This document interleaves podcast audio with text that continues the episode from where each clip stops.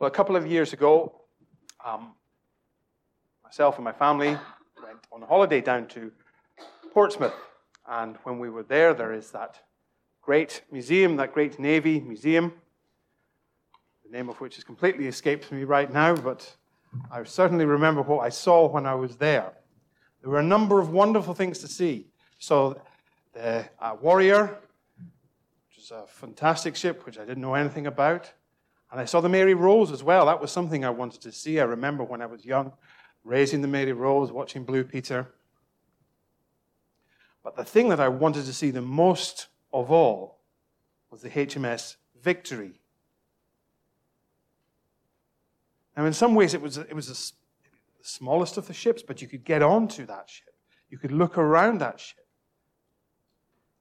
And the things that had happened on that ship really, in some ways, even define this country. It's, it's, it's very remarkable.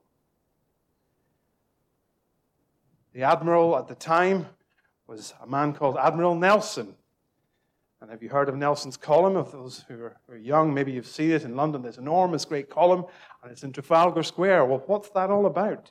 Some of us probably know quite well what it's about, but maybe some of the younger ones don't know anything about that at all.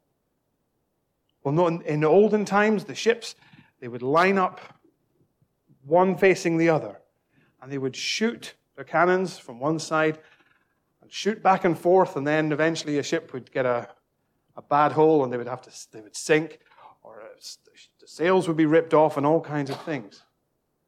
But Nelson decided to do something completely different. Instead of facing the ships like this, he turned the victory and went straight at the French fleet and got all the other ships to go straight at them. Of course, they were sitting ducks. They couldn't shoot back. The cannons go to the side. So the French were shooting at them, but then when they finally met the French and they were inside the fleet, they could shoot at both sides at the same time. And they completely destroyed the French, French fleet. So much so that for years to come, the British ruled the waves. That's why we in the national anthem, we sing about Britannia ruling the waves. There was, there was nobody else that could have met our standard. Now, when we think of battles such as this, people such as Nelson, we sort of make him out as a hero, and in many ways he was. I don't, don't say he's not. What he did on that day, and he gave his life on that ship, there's a plaque that you can see on, on the top where this was where he was shot. And then his body was taken downstairs, and this was where he died. He gave his life over to win a victory on that day. But whose victory was it, ultimately? And that's the question that brings us back to what we've just read in Judges chapter 6 and 7. Because in the passage that we read here, the victory was very obviously God's victory. We can look back to other battles such as Waterloo, and we might think, yes, that was Wellington who crushed Napoleon's great columns. But when it comes to Gideon's victory, it's really the Lord's victory. Well, a number of months have passed since we last looked at Gideon. Um, so I'll just remind you very quickly what we what we looked at and we considered last time. It's good to have a recap. Sometimes when we watch TV, there's that recap that comes on at the beginning that you can skip. Well, you can't skip me. I'm going to tell you what we did last time. We saw a sermon for the subjugated. That was at the beginning of chapter 6. God's people had been following idols again. We're back on the subject of idols this afternoon. They'd fallen into idol worship and God had judged them. He'd sent these Midianites. He'd raised up the Midianites so that they could attack and they would uh, oppress the Israelite people. And it was like this for a number of years. And God sent a, a prophet to speak to the people and told them, This is why I've done it. I've done it because you've been following and worshiping idols. We also saw a mandate for meek, for the meek. This man, Gideon, was met by God all on his own. He was in the field uh, hiding, trying to tread some grain. And God said to Gideon, You are the one that I have chosen to, to raise up and to lead the people in victory against the Midianites. But he didn't want to do it. Why is you've chosen me? He was willing to do it. Ultimately, he certainly was. He was raised, and that was our third point. He was a leader for the lost. He would do, he was willing to lead the people. Gideon was a man of the right character, he had the right stuff. He was not looking to get a name for himself and be uh, some hero from history. That, that wasn't what Gideon was after.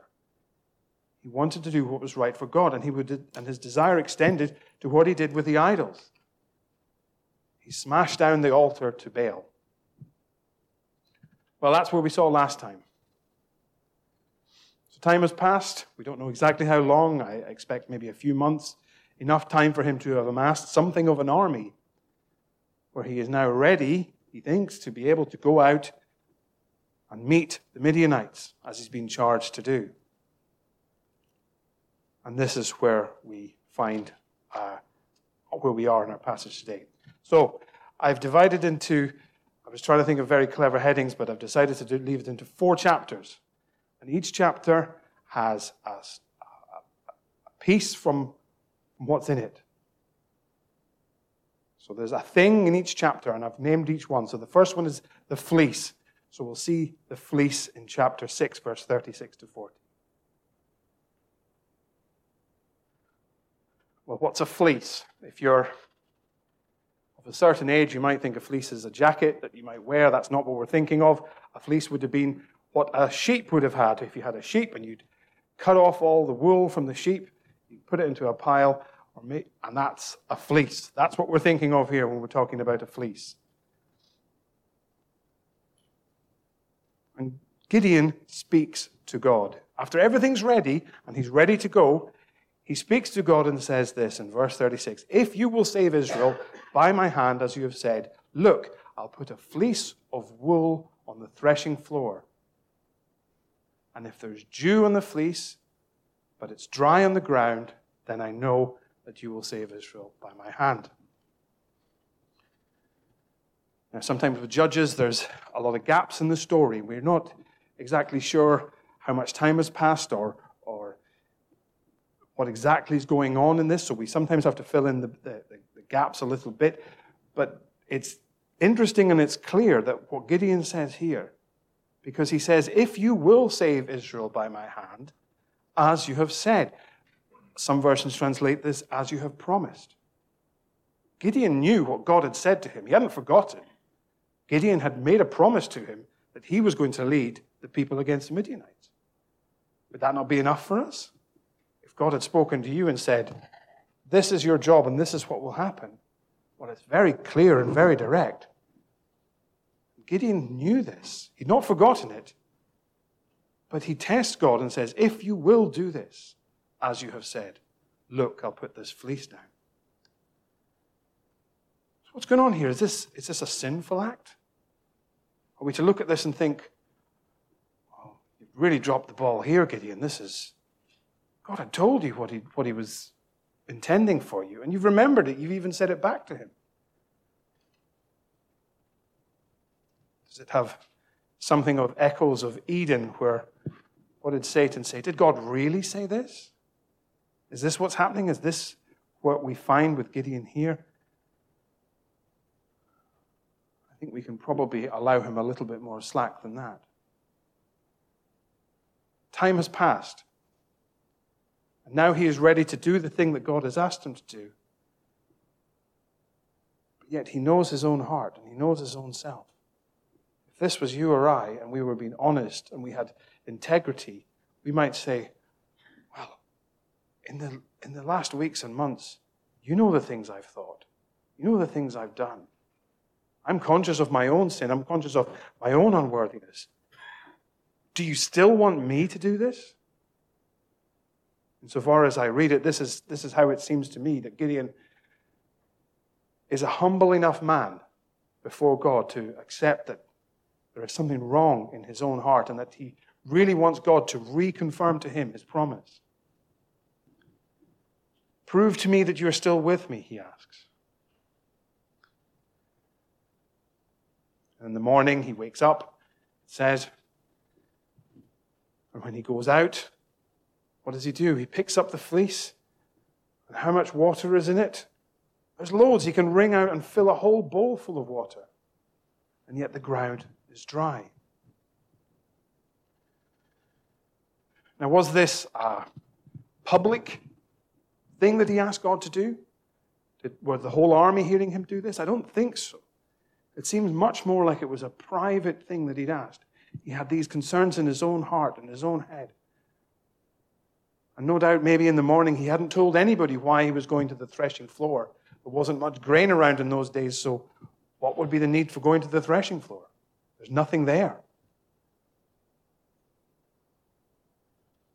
But even after this, even after this miracle was performed,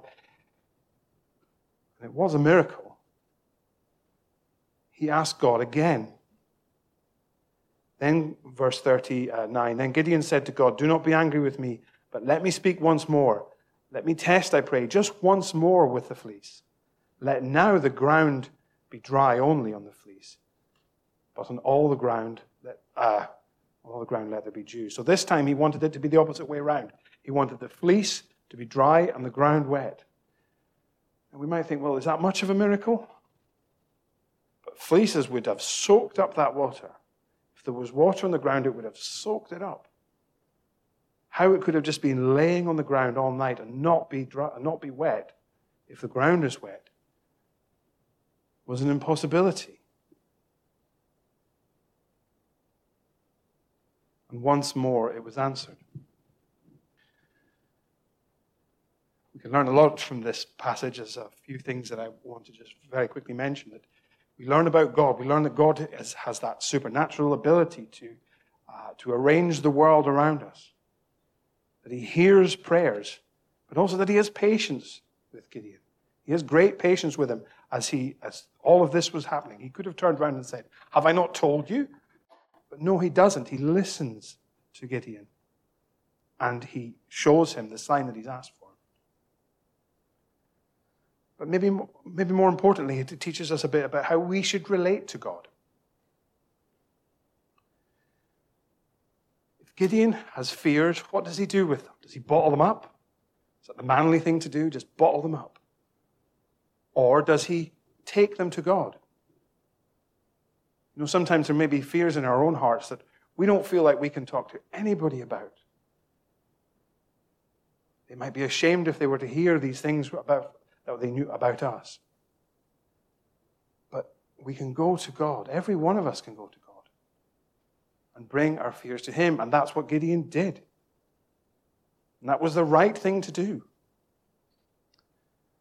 It shows us that our relationship with God is an intimate relationship. It's an intimate relationship. We're not sort of unnamed subjects. You know, if, if some royalty came in now, he wouldn't have a clue who I am, or she. He wouldn't know who I am, and probably most of us, they wouldn't know. But that's not like God. God knows every one of us, even better than we know ourselves. Does it give us a temptation to think, well, maybe I'll test God in this way. Is that the right thing to do? Is it good? Is it right for me to, to say, well, if I put a fleece out myself or something, we don't, have, don't think any of us have got threshing floors, but is that a good way to test God? No, I don't think it is. I think there's good cause for us to say that this is not right. Because what do we have that Gideon did not have? We have his word. We have his whole word. We can look at this and go, well, the bits before Gideon not very much. And we've got all this. But did Gideon even have the whole of that was before him? Books weren't widely available in those days. He would have had to go to the temple to hear the word of God being read. He wouldn't have had anything like the level of access to God's word that we have. And we can see God's word in its entirety. We can see the person of Jesus Christ as he's been revealed to us. None of this was available to Gideon. We don't need signs in that way. The New Testament speaks so clearly to us about this. If you just turn quickly to 2 Timothy 2, I don't think I've put a marker in it, but I think I can probably get there very quickly. Yes, 2 Timothy 2, verse 11.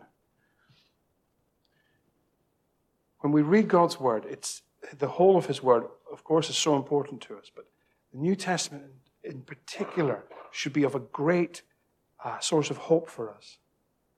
What does uh, Paul say here in verse 11? This is a faithful saying. And what he's talking about is a relationship between Christians and people, maybe non Christians too, but relationship between us and God. And he says this For if we died with him, we shall also live with him.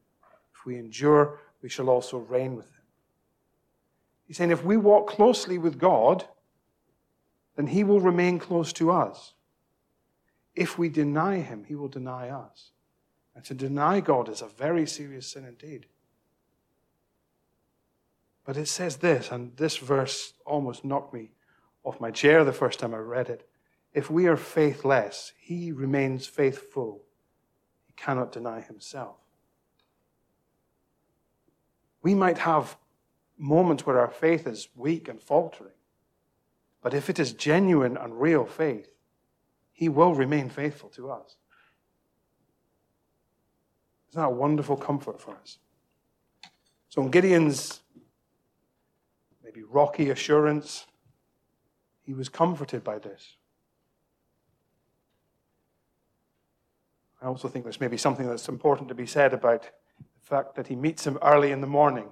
Maybe I'm reading too much into this, so it'd be worth thinking about. But he gets up early in the morning before the distractions of the day have affected him, and he goes and meets with God on his own.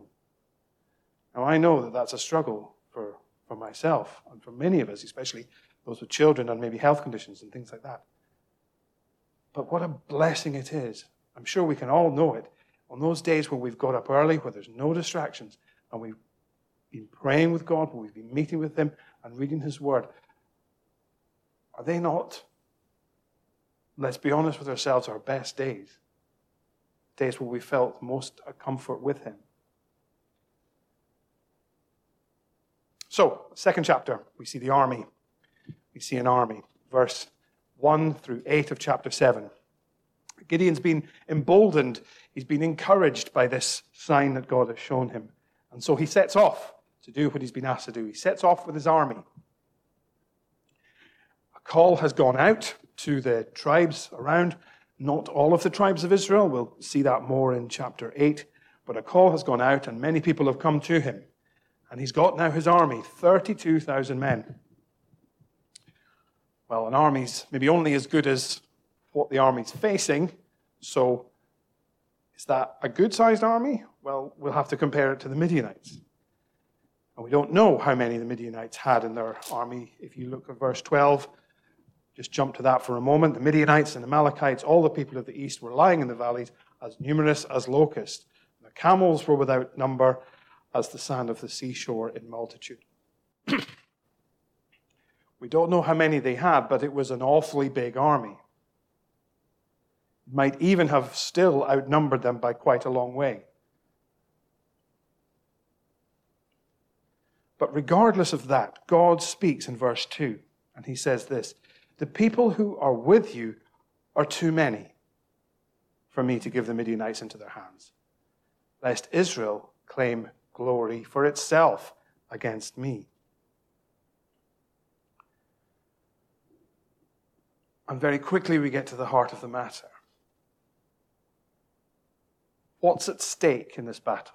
Is the victory in the balance? Do we know who's going to win? Who's got the, who's got the superior firepower?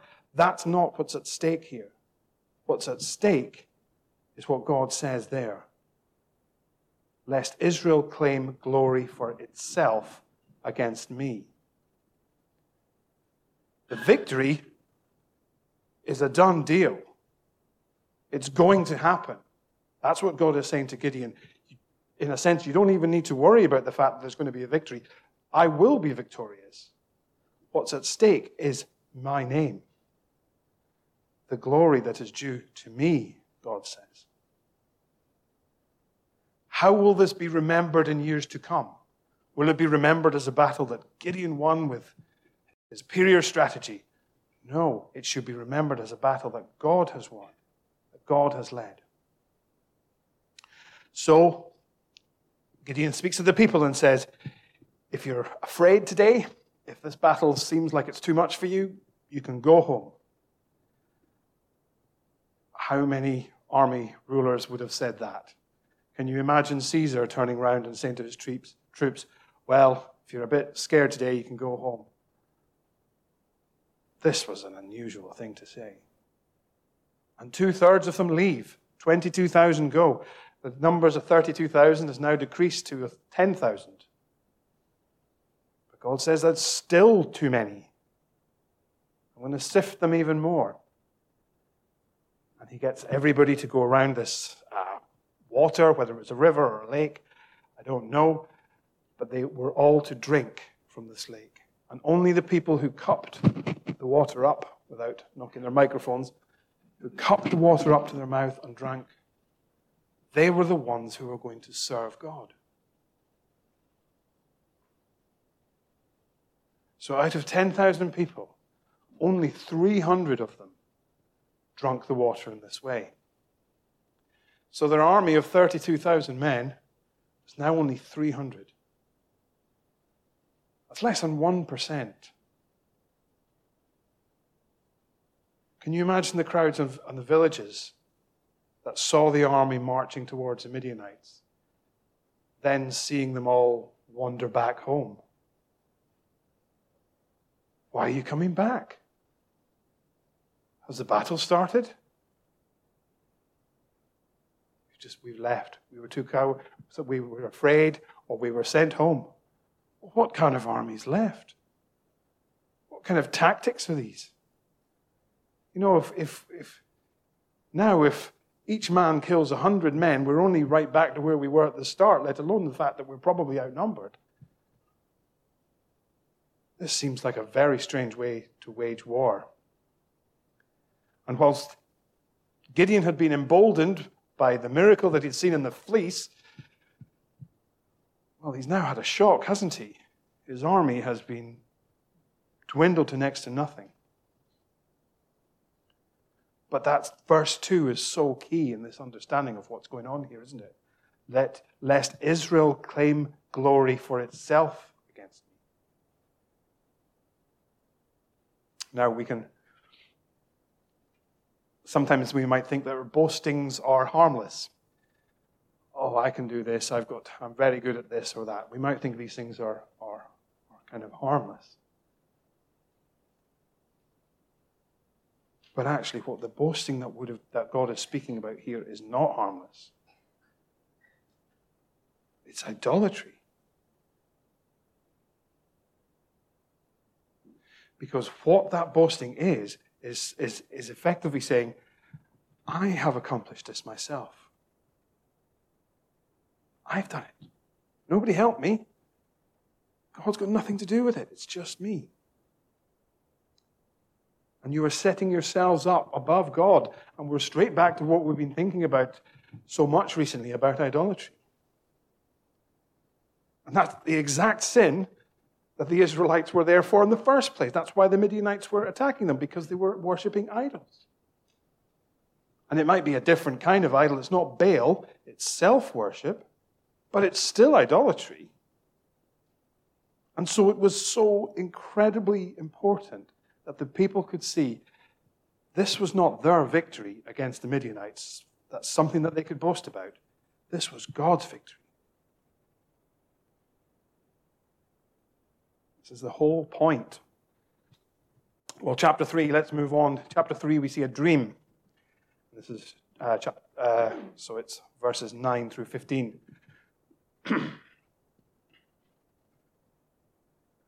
God speaks again. now that the army has been dwindled to next to nothing, he says, Arise to, to, to Gideon. He says, Arise, go down to the camp, for I have delivered it into your hand. This small army? But if you are afraid to go down, go down to the camp with Purah, your servant, and you shall hear what they say. And afterwards, your hand shall be strengthened. So Gideon's a bit like a yo yo at this point. He was down, now he's up, now he's down. And God's telling him that he's, if he wants to be strengthened, he should go down to the camp. There was something that Gideon needed down in the camp. Well, what happens when he goes to the camp? Well, we see firstly what he saw. Firstly, what he saw, and that's verse 12, which we read earlier. He sees the people vast and numerous everywhere, camels uh, without number, and the sand as the sand on the seashore in multitude. That's what he saw. But what did he hear? Because that's more important. What did he hear? Verse 13, and we'll just read these verses down to uh, verse 15. And when Gideon had come, there was a man telling a dream to his companion. He said, I've had a dream. To my surprise, a loaf of barley bread tumbled into the camp of Midian. It came to a tent and struck it, so that it fell and was overturned, and the tent collapsed. Then his companion answered and said, This is nothing else but the sword of Gideon, son of Joash, a man of Israel. Into his hands God has delivered Midian and the whole camp. So it was, when Gideon heard the telling of the dream and its interpretation, that he worshipped. He returned to the camp of Israel and said, Arise, for the Lord has delivered the camp of Midian into your hands. If he had just looked at what he saw, that wasn't much encouragement. There are thousands of these Midianites here. My 300 men, how are we supposed to possibly defeat them? But then when he listened, he heard this conversation between two men. Have you ever had a dream and you wake up in the morning and you're just really troubled by it? It sort of swims around your brain. After a while, when you wake up properly, you, you can sort of brush it aside. But sometimes you can be quite affected by a dream. And these, this man had woken up in the middle of the night. It would have been no doubt dark by this point. And he's had a dream, and it's really troubling him. And when he goes to tell his friend, who maybe he hoped his friend would shake him off and say, Don't worry about it, it's just a dream. His friend was already frightened. His friend said, This is a sign. I can tell you what this is. God has God is with this man Gideon, and he's going to come in here and he's going to wipe us all out. A terror had already seeped in through everybody in the camp, it seems. Sometimes I wonder if, if I could have Gideon or whoever it is next to me. This might be one of the questions. Was that all that you saw in the camp that day? What else did you hear? Did you hear other people talking? I wouldn't be at all surprised if he had. Everywhere he went, he would have heard this fear that was coming out of people. And he was encouraged. Because you see, when Gideon was afraid, he did, he did what we should do, and he went to God. He took that fear to God. He prayed about it, and God listened to him. But When the Midianites were afraid, they had no one to go to. There's plenty, countless examples of those in church history, in the Old Testament, New Testament, and even more later of, of Christians who feared certain situations in, in, in the life that they were facing. But anybody who's a true believer will eventually take that fear to God and they will find confidence and assurance of their faith. And it's what is so wonderful about our relationship with God that He does not leave us in that state. Well, fourthly, let's have a look at these, chapter 4, which I've called the torches. Um, if I have to explain to the young ones what a fleece is, maybe I should explain what a torch is too. I'm sure you know, though. It's a piece of stick that would have had some kind of rag around it and something that they could use to make it light so that they would hold it high and they could have gone around with, with shining a light, a fire light around them. Gideon knows that this is the time, this is the moment. The battle has revealed itself to him. He knows exactly what he's going to do, his, this, the strategy that he must take. He knows that they are fearful, that they just need to be given a good fright. And he knows that this was the time. They could not wait. They had to do it now. Thankfully, he only had a small army. He only had an army of 300 men. It's much easier to move around a small army than it would be an enormous army. And because there was only 300 men, he could quickly divide them into three companies, give them their instructions, and set them off. If you're an army trying to move around in the dark, well, it's going to be pretty difficult. You don't want to trip over and hurt yourself or uh, lose your way or anything like that. But having this small, light army meant that they could do that. They could position themselves quickly. And that's what they did. Three companies, 100 men in each. Each man had a clay jar with a torch inside it, and then a horn that he could blow through to make an awful racket. And at the middle watch, the beginning of the middle watch, and it was time to perfection. Now, the way we understand this is there is different in the New Testament and the Roman way of looking at watches and in the Old Testament. So the middle watch would have been from 10 o'clock to 2 o'clock. First watch is 6 to 10, 10 to 2, 2 to 6. So it would have been around 10 o'clock when everybody was changing when those who were going to do the middle watch are maybe waking up, a bit groggy maybe, those that were finishing their watch are probably a bit tired, looking forward to a bit of sleep. And as everything was in a bit of commotion and there was a bit of back uh, to and toing and froing, it was at that time that Gideon smashes the jars, raises up the torch, blows on the trumpet, and calls out a sword of the Lord, the sword of the Lord and of Gideon. And the Midianites cried out and fled. They didn't know what was happening. Gideon's army didn't even move. They just stood there, continuing to shout and blow the trumpets and hold up their, uh, hold up their torches. They just made a noise. And the Midianites had had such a fear in their hearts that they fled into the night, many hours before daybreak, not knowing who was chasing them, hearing footsteps all around them, maybe even hearing swords, and they were scared and they just lashed out and they hurt and killed one another as they ran in as they fled. Again, this is fear without God. It's not knowing. If you do not know God, then you, you have no knowledge, no real knowledge. They had nothing to hope in. They were running away, lashing out at whatever was around them. Victory had been fully in God's hands.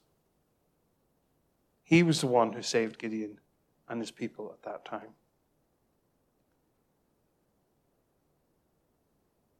Well, just a couple of things to close. We must flee from idolatry. I mean, this has been the point that we've been making over the last few weeks, but isn't it worth saying it again? Turn away from those things that are an offense to God. If we are looking to bring glory to ourselves, then we are against God in that sense. If, we are, if our, we all make mistakes, but if if what we are doing is purpose and designed to take that glory away from God and to hold on to it ourselves, then that's a great sin.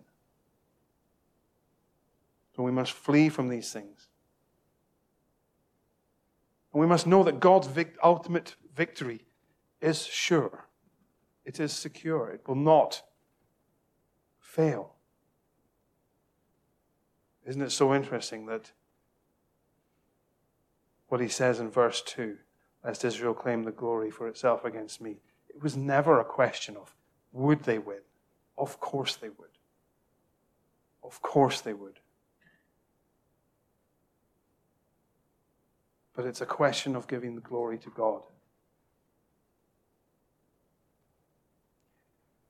If you put your trust in Him, you will never be disappointed. We can disappoint ourselves, we can disappoint others. But any true believer that's ever lived would never say that they are disappointed about the fact that they've become a Christian. That is the one thing that they would always cling to. With very few certainties in life, that's the one thing that you can cling to and say, I'm not disappointed about this. God will never disappoint. If you're a Christian, you can say your amen to this. If you're not a Christian, I hope that you one day will be able to. We all have our fears. Turn those fears to God. And you will find that He is much more merciful than we deserve, and much greater, gives us much greater riches than we deserve to. Well, we'll finish off Gideon next time and continue our studies through the book of Judges. But before we come to sing the last hymn, let's pray. Let's pray. Loving Father, you know our heart and you know our those things that are fears in our heart. That you know we can be up and down, and if we are to to live by our emotions, then how confused we would be. But we're grateful that we can be strengthened by something much more lasting, much more wonderful than this. That if our hope is found in the gospel, if our hope is found in Jesus Christ, then we will never be disappointed. Here is something that the sheen will never be removed of. Things of this world that so quickly become yesterday's news. Things that were joy to us today, well, by a week's time we've forgotten, or maybe a month's time, whenever it might be, but ultimately their luster is temporary. But to know you is to know something that is really worth knowing. To be part of your kingdom and to know life everlasting. Pray that you would be with us and bless your word to us this evening. We ask this with the forgiveness of our sin. Amen.